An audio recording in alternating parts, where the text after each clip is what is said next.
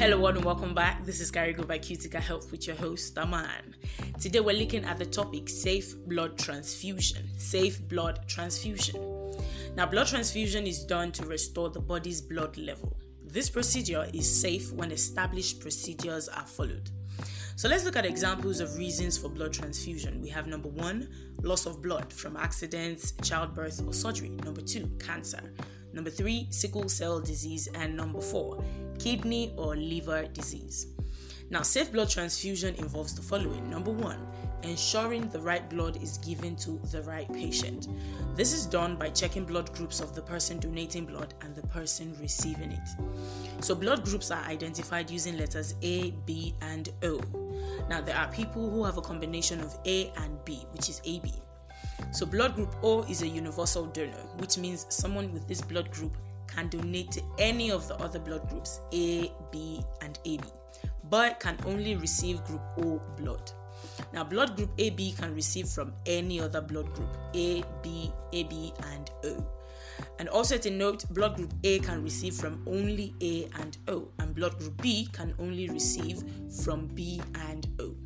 Number two thing when it comes to safe blood transfusion, checking for the rhesus factor compatibility. Now, rhesus factor is a protein found on the surface of red blood cells. This factor is inherited.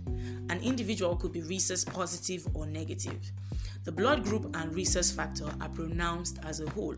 For example, O positive, O negative, A positive. If this vital factor isn't considered, it might cause complications. Someone whose blood is rhesus negative can only receive rhesus negative blood while someone who is rhesus positive can receive either rhesus positive or negative blood. And number three, checking the blood to make sure it does not contain infections that can be transmitted via blood transfusion, such as hepatitis B, hepatitis C, and HIV. So, blood transfusion is one of the most common life saving procedures done in healthcare settings across the world. However, it could lead to serious conditions if it's not done properly. Therefore, before blood transfusion is done, all the boxes must be checked to ensure the blood is not contaminated and is the right match for the patient.